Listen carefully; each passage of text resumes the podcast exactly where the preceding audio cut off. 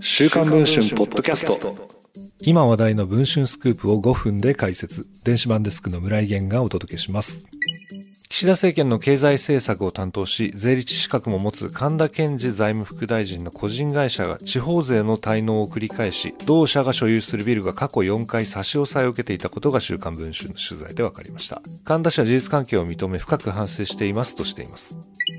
神田市は中京大学の大学院などを修了後、税理士資格を取得。2000年に神田健治税理士事務所を開業しました。2012年の衆議院選で愛知5区から出馬して初当選。現在は4期目で清和会に所属しています。今年9月の内閣改造で財務副大臣に就任。増税政策の司令塔の一人として予算編成や財政健全化などを主導することになります。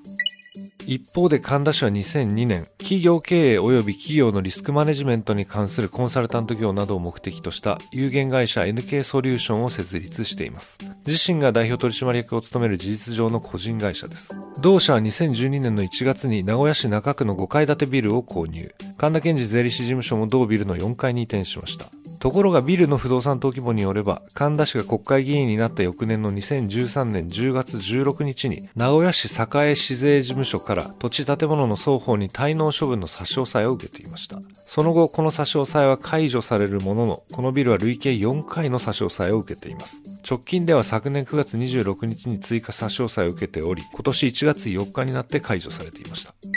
元国税局徴収部次長の中島洋二税理士によると、法人所有資産が対象の差し押さえなので、事業所税や法人市民税、固定資産税などの滞納だと考えられるといいます。参加差し押さえというのは、すでに差し押さえた不動産などがある中、その分についても追加で差し押さえをするということ。何度も通知をし、それでも納付がない時に滞納金目録をつけて差し押さえをするといいます。4回の差し押さえはさすがに常習性があると言わざるを得ないと言います。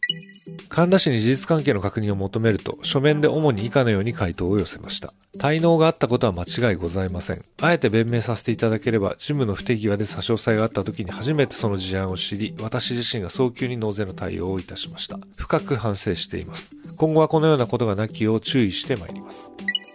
税のプロフェッショナルの税理士であり、かつ財務副大臣として国民に増税などの負担を求める立場の神田氏に、税金の滞納を重ねていた過去が発覚しました。防衛増税や所得減税などに力を注ぐ岸田首相ですが、その任命責任が極めて厳しく問われる事態になりそうです。神田氏は一体どのようなことをしていたのでしょうかこの続きは週刊文春の電子版で読むことができます。それでは本日のポッドキャストはこの辺りで終わります。